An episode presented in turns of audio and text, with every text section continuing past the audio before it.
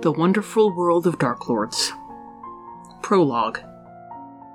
My dear brother, I apologize for leaving so suddenly, but an opportunity has presented itself that I cannot decline. Today, a powerful wizard approached me and asked that I survey several strange new domains on his behalf.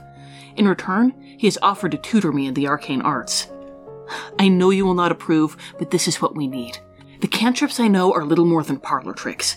Do you think I can protect myself, or you, or your family with those? I know you still have nightmares. I've seen the look in your wife's eyes when your daughter is out of sight for even a moment. No, this trip will not be safe. Nowhere is safe. But perhaps, once I have learned more advanced spells, home will be safer, and you can sleep. All the parents of our village can sleep. I am not a child anymore, brother. This time, I will protect myself. Do try not to get yourself into trouble while I'm away. Love, D.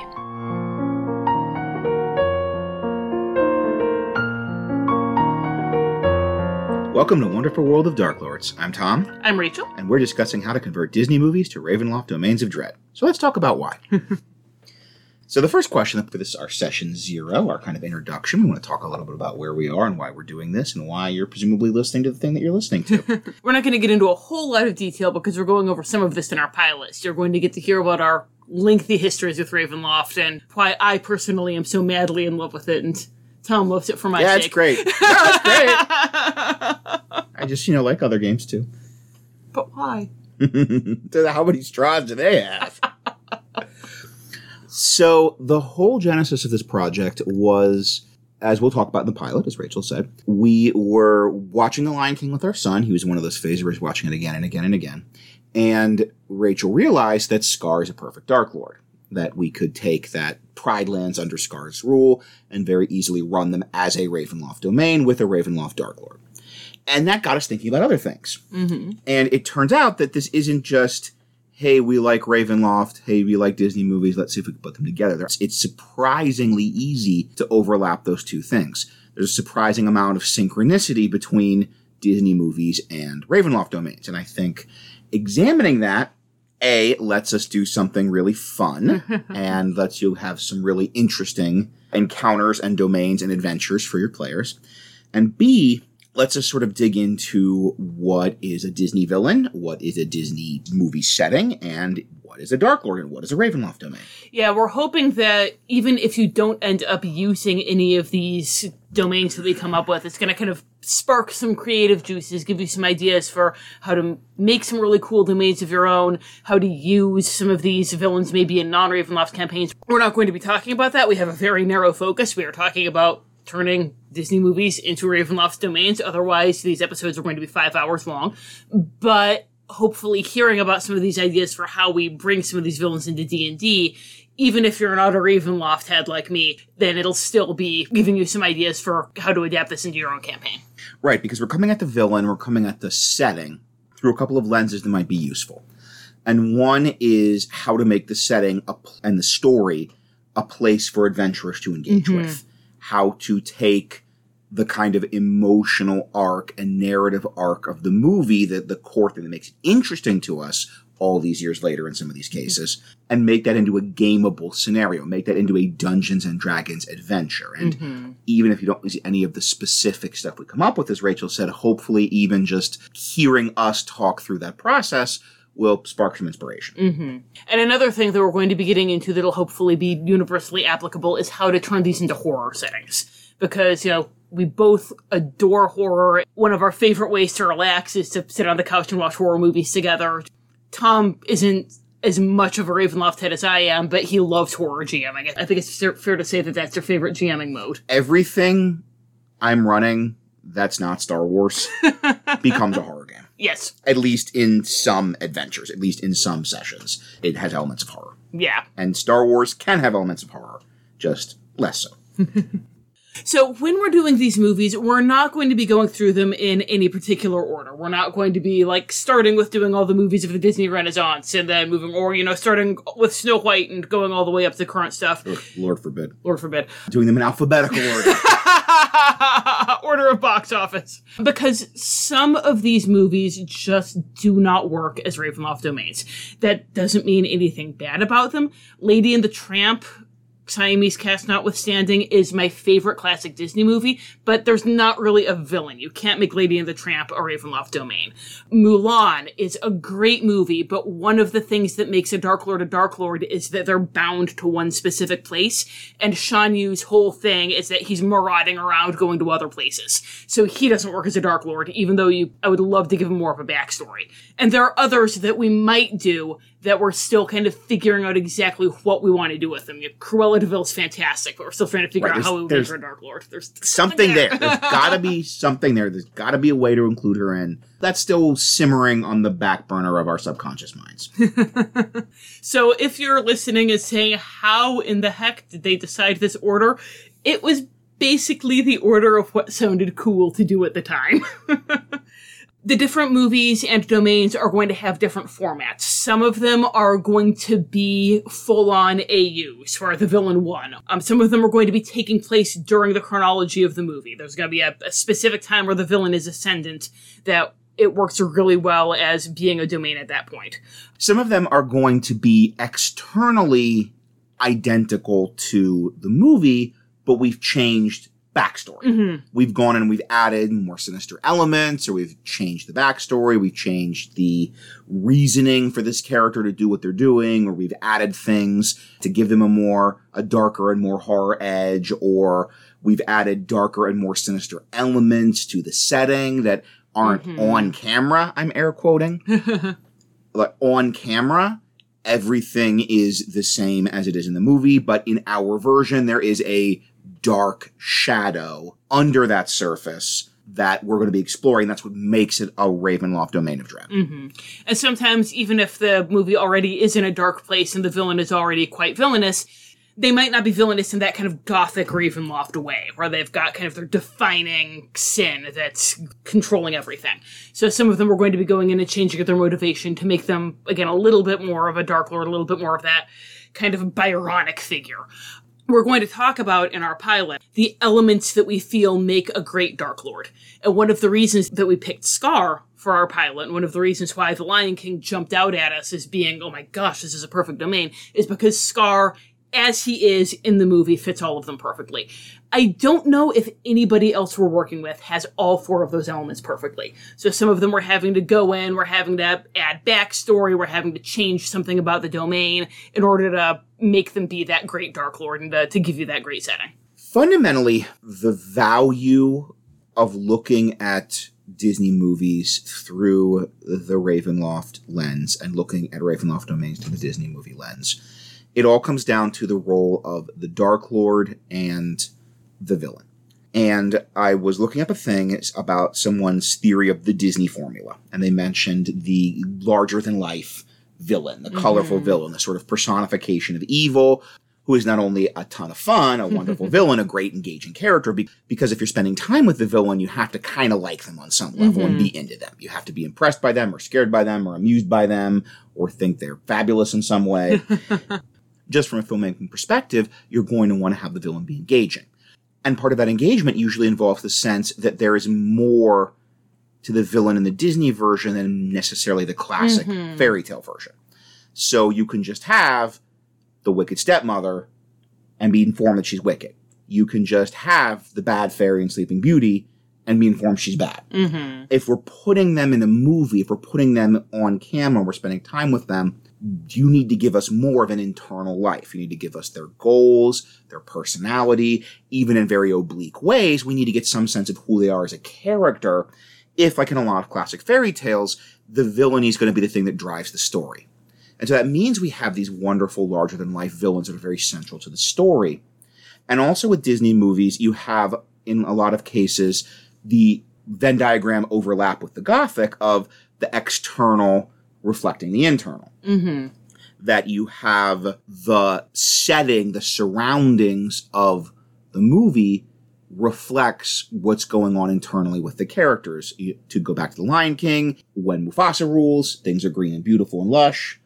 When Scar rules, things are dead and barren and dying. And that's so perfect for the Gothic, which means it's so mm-hmm. perfect for Ravenloft. Yeah, when in Sleeping Beauty, everyone's asleep in the castle. Boom, thorns. Just it's you, you can see it's like a, a switch flipping when Maleficent is ascendant. It's fantastic. And I think part of that is because since they're movies, they're trying to convey all this in a very visual way.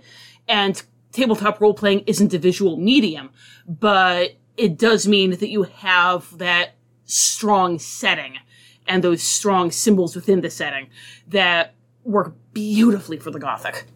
I mean, it does kind of fit that with tabletop role playing because, especially with Dungeons and Dragons, you're usually not communicating interior experiences, you're usually mm. communicating exterior mm-hmm. experiences.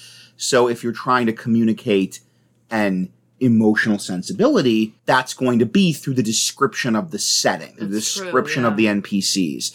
Like that whole you want to communicate the evil lord is ascendant, mm-hmm. the necromancer has won, has conquered this kingdom, it's going to be fire and skeletons and blood and just all sorts of these external expressions of this internal thing they're trying to communicate. That's really true, yeah, because especially the GM describing the NPCs isn't going to go on a big monologue about their internal state. Like the player might, if they're really kind of talking out how their PC is feeling, then they might be going like, "Oh man, well, I'm, gosh, well, I'm, I'm in love with Belle, but I'm really worried that she's not going to love me back because I'm a beast." And they might sit there for like five minutes telling you their internal state while they try to decide their next action a GM is not going to do that with the NPCs. It has to be portrayed through action and through description and through setting. And you're right, the film is a good medium for that. So if the PC is Belle and the GM narrates Gaston coming up, hitting on her, holding her book sideways, tossing it in the mud, slapping her on the back, laughing at her father, like he's communicated everything he needs about Gaston in this external, very visual way. You know exactly who this schmuck is. And you know that you're going to have fun punching him in the face later, later in the session. Oh, yeah. You're like, everyone's rubbing their hands together, getting ready to take this guy down. mm-hmm. So once again, maybe this could be helpful, even if you don't do any of these specific domains, or even specifically Ravenloft, to think about taking some of those storytelling elements of a Disney movie and converting them into tabletop RPG experience, a mm-hmm. tabletop RPG setting for your players to interact with. Yeah. And when we're doing this, part of what's going to be helpful, we hope, for that is that we're not just doing one specific way to do this. We're going to try and give you a grab bag of options. So we're going to go through a lot of possibilities, and we, in the process of working on our Peter Pan episode, and it's looking very long because we have so many different optional ways of doing that. Mm-hmm. But in all of these, we do want to give you a variety of possible spins on the domain. Mm-hmm. We are going to have one that's sort of our canon. we personally like best for our table if we were running it as GMs, but we're not you. And our table's not your table. We are going to take that domain and write it up and put it on DM's Guild, and we'll put a link in the show notes. And it's free. And it's free, yeah, free write up. So if you want, if you hear something you like, you can go back and just have it in a textual way, written up as a domain of dread, using the Van Richten's Guide format for you to reference for your own player on the table. So we are going to have sort of our version of the character and of the setting and of the backstory and of the horror and of the adventure. But as Rachel was saying, we're also going to try to give you a bunch of varieties and give you a bunch of options and give you a bunch of different ways you might want to interact with these movies, these characters, these locations at your table. Mm-hmm. One of the ways that we're going to be giving you to run these games is we're, or rather two of the ways, I suppose, is we're going to be giving you some tips for how to possibly run this with kids and how to run this with adults. That, you know, these are Disney movies. A lot of us who grew up playing D&D are parents now and we want to play with our kids and running Disney movies is a fantastic way to do that. You've got an immediate hook for young mm-hmm. players. They've got an immediate Possibly a literal hook if it's Peter Pan. literal. You've got an immediate sense of I know this world, I know these characters, I know how to kind of interact with this world. If I am in Cinderella and I'm meeting Cinderella and I'm meeting the stepsisters and I'm meeting Lady Tremaine, I know what they're like and I know how to interact with them. Mm-hmm. So we are going to have ideas for how to run this with kids, but at the same time, maybe you're not running for kids. Maybe you have an all adult group because grown ups still love Disney movies. The, the Walt Disney Corporation is making quite a large amount of money every single year on that fact. Mm-hmm. So, you know, those are going to be two alternate options is the kids version and the adults version. And while we're talking about doing the kids version, we consider this to be mostly a PG rated and family friendly podcast. But what we mean by that, we don't mean that it's specifically a podcast for kids and families. We expect that our average listener is going to be an adult. But at the same time, I think all of my favorite podcasts that are still actively producing episodes right now, I cannot listen to with my children in the room. I love them. They're wonderful. They are not safe for little ears. And we want this to be a podcast that our parent listeners can listen to while they're cooking dinner and their kid is in the next room. So we are going to be avoiding adult content as much as humanly possible. Trying to be very careful with our language. Mm-hmm. We probably will have a bingo card that's, you know, check off every time that we're obviously trying not to swear, but so far we've managed to avoid it. Three for three, baby. That being said, Ravenloft is a horror setting, and we are going to be talking about horror versions of what might be your kids' favorite characters. So some of this stuff, even though we're trying to be pretty sanitized in what we talk about, it might be a little bit too scary and too intense for certain kids. We have not scripted The Little Mermaid yet, but there's a good chance that in our version, Ariel's a weird plant creature. Mm-hmm. and if that image of Ariel as a weird plant creature traumatized your children, as I know it did many. Uh, it sure traumatized me. And that just us talking about that might be upsetting. Be aware of that. We are going to be kind of talking about if there is something in the episode that we think is going to be too scary for the kids. We are going to mention that in the beginning. Also, I did mention that we are going to have a section where we talk about running it specifically for adults. That's where we're going to be keeping most of the nightmare fuel. We're going to be trying to contain it as much as we can in that section. And when we get there, we're going to pause. We'll have recorded it already. Future Rachel is going to come in and tell you if your kids are in the room and you're worried that this is going to get too intense for them. These are the exact things we discuss, and here's how far to skip ahead. In some cases, it's going to just be the imagery being kind of horrific. In other cases, you know, if we're talking about Hunchback of Notre Dame and you're running Frollo as an adult for your adult players, there might be some stuff there that you really don't want your kids hearing about. You're picking up what You're- we're putting yeah, down. yeah. So we'll get specific in the content advisory. And also the great thing is if you're an adult listener and you don't want to be hearing that Frollo nonsense, you can also skip ahead and not have to worry about that in your life Everybody wins. everybody wins. so far, it's worked out great. I think that our pilot is actually right around the level of horror we're shooting for in an average Yeah, episode. yeah. And actually, even in the pilot, the aging up section, the adult section, didn't really end up being that bad. It- basically boils down to do the stuff that we've been talking about, but describe it more graphically. So I think that that's a good sample of what to expect in terms of you know, what we think of as being PG rated. Speaking of what we think of as being PG rated, we are podcasting from Maryland, not from Florida, so we do not consider it family unfriendly to acknowledge that gay people exist. We are also not producing content to ton the movie theaters in China, so we have the option of thinking about talking about characters being gay. hmm If, if there's subtext, if there's popular fanon that a character is gay, then we might be talking about that as a possibility. We have not scripted the Frozen episode yet, and it's probably way down the road because that's a real tricky one to do. hmm But it's gonna come up. Yeah, yeah. We've been on the internet. yes. And finally, when you go from this episode to hopefully in a couple of weeks, our episode one, our official pilot, our Lion King episode, there's gonna be a drop in audio quality. Yes. Not that I'm saying this is a great example of audio quality, but we are figuring out how this works. This we are brand new podcasting babies. Our very first podcast. We've guest hosted on Friends podcast, but we have never done this ourselves before. we are a little snowman who just got made by the Snow Queen. and the world is very strange and new of things like reverb and audio adjustments and bass. Compressor settings. Yes, The compressor settings were all wrong for The Lion King, but by the time we figured that out, we'd already done all our editing. I apologize. It's not great. But listen to it anyway, please. Yeah, it's really good. So, Content is great, just not the audio quality. So there's going to be a dip in a couple of weeks when you listen to Lion King. Hopefully, you'll get that kind of arc of we're, we'll get a classic hero's journey arc of we're going to be getting better and better and better as we go. But I make no promises. We are hearing the improvements. Episode 2 is better than episode 1. We're working on episode 3 right now, and it's better than episode 2 was. Also, in terms of some of the formatting issues, that's another thing we're sort of figuring out as we go along. We have a solid basic format for the average episode. Mm-hmm. Quite pleased with how that's working out. these some of these stories are powerful, are archetypal, are multivalent, and we can go long. Mhm. So I mentioned Peter Pan. We're around three hours of content on Peter Pan, and we're not done our script. Mhm. So we're planning to split that in half.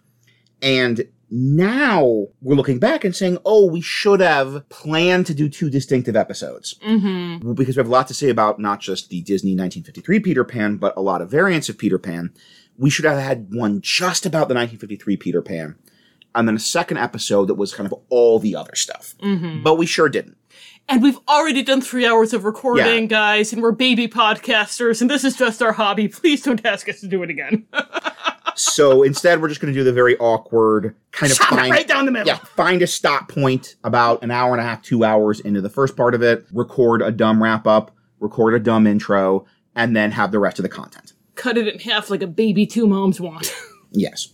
So now we know if we're looking at something where we have a lot to say and there's a Mhm. lot of it. So, for example, we might in the future be doing Alice in Wonderland, and I could see that running pretty long. yeah, because it's another one that's a it's a story where we would be influenced almost as much by other tellings as we are by, by the Disney story. Then now we have a better sense of how to schedule that. So please, it's going to be a bit. We're going to be figuring out the formatting. Once again, bear with us. Don't compare us to your favorite podcaster who's been podcasting for years. We're not asking you to join our Patreon for one. So we don't even have a Patreon. our plan right now is to release the 13th of every month because it's the spookiest date, starting with June 13th. So this hopefully is dropping around the beginning of June. And then hopefully in just a little under two weeks, you'll be able to listen to that, that long hinted, teased Lion King episode. And then sadly, you'll have to wait an entire month. But fortunately, happily, two months, you'll be getting two episodes about Peter yes. Pan. So, you know, win, win, win. Yes. Because uh, sorry, sorry guys, we have three kids. We just we do not have time to edit multiple lengthy episodes a month. and then kind of the last thing where we mentioned our our format and how we've got that and we're pretty pleased with that. We had our prologue for this episode. And we are going to be following an original character to this named D. If you're familiar with the older Ravenloft material, Like Rachel is.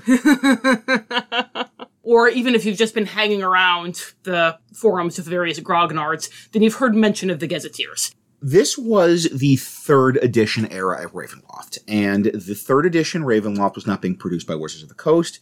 It was produced by a company called Arthaus, which was a subsidiary of White Wolf, uh, ish. but anyway, if you were a nerd of the tabletop dice role playing variety in the 90s, then you remember that one of the signature things about White Wolf was the in character writing of a lot of their source books. Mm-hmm. And actually, Ravenloft already had that with the Van Richten guides. They were written in character from Rudolf Van Richten's perspective. So this was a beautiful marriage of of two different properties that both had this this in character narration.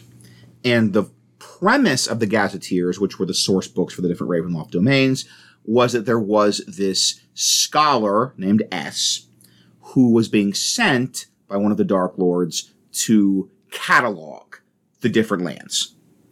And so that's how you were getting this write up that was cataloging the land for you, the GM, to use.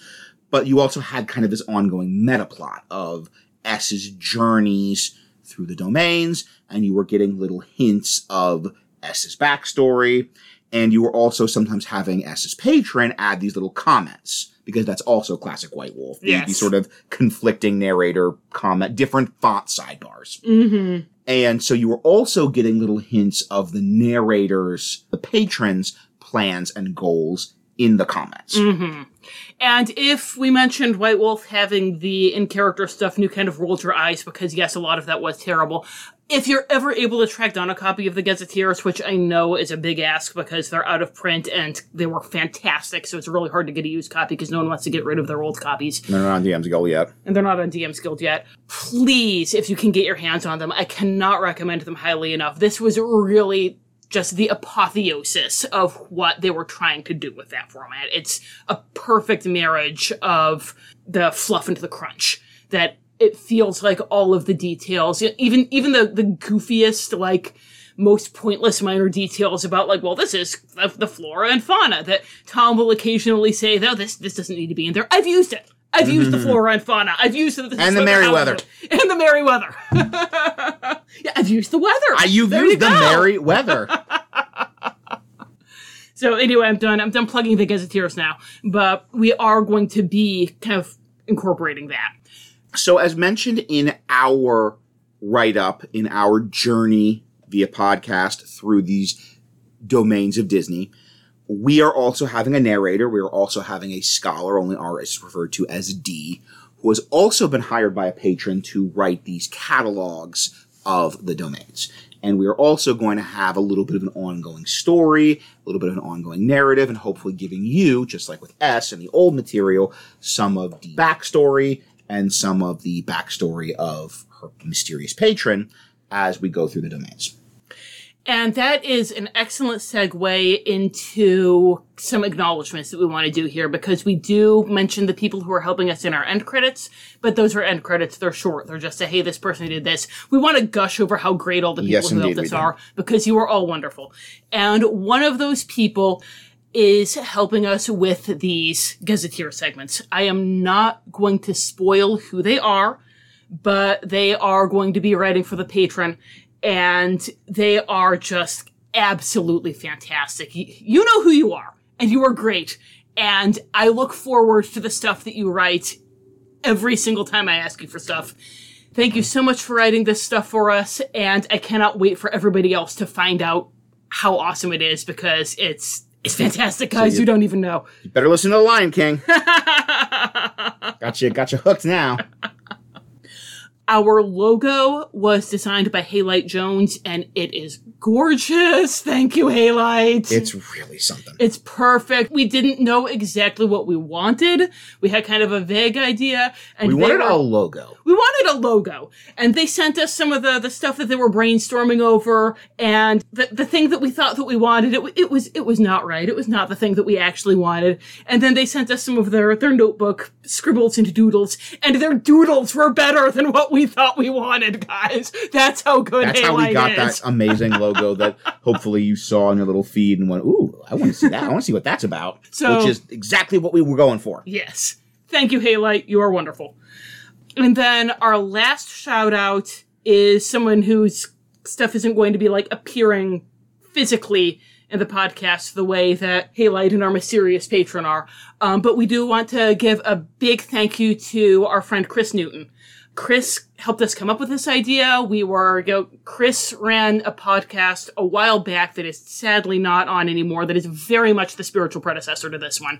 It started out as the Gameable Disney podcast, and it became Gameable Pixar and Gameable Saturday Morning. There's a lot to listen to, and it's mm. so great, and you're welcome. Every audience. time, every time I listen to it, I learn something. It's fantastic. And when we first noticed this whole Lion King would be a great Ravenloft setting thing, we mentioned it to Kris because who else are you going to mention that to but your friend who used to run a thing called the Gameable Disney podcast, right? And Kris was the one who really came up with the idea that, hey, this should be a podcast. This is a great idea. This has legs. This has a lot of podcasting potential. And it was also Kris's idea to do the in character segments, which is a fantastic idea and the in-character segments are so much fun to write and I love them.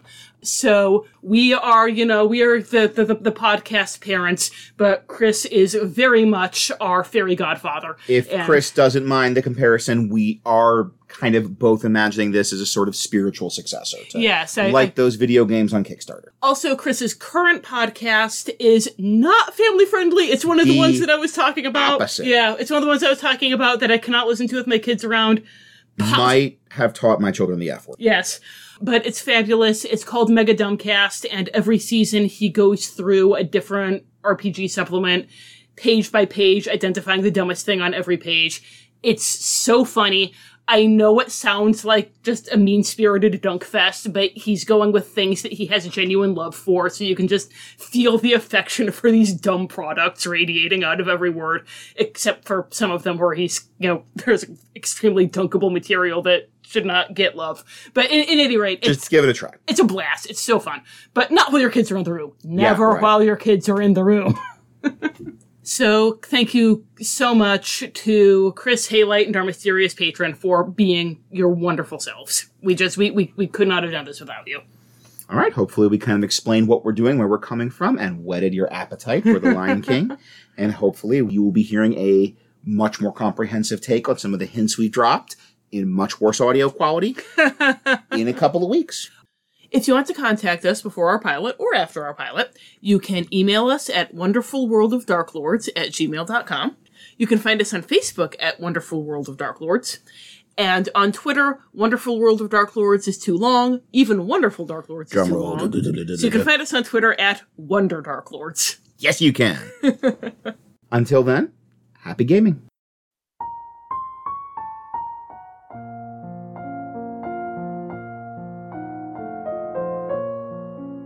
This has been The Wonderful World of Darklords. We have no affiliation with Disney or Wizards of the Coast. All music recordings used in this episode are in the public domain and were obtained through musopen.org. Titles and links are in the show notes. The Wonderful World of Darklords logo was designed by Halite Jones. You can find links to their work in the show notes. Thanks for listening.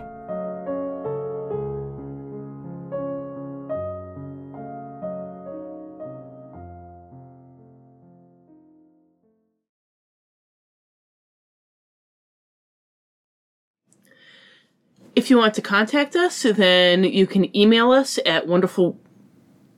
If you want to contact us, then you can email us. I can talk. We won't be done. You can find us on Facebook at Wonderful Wonder.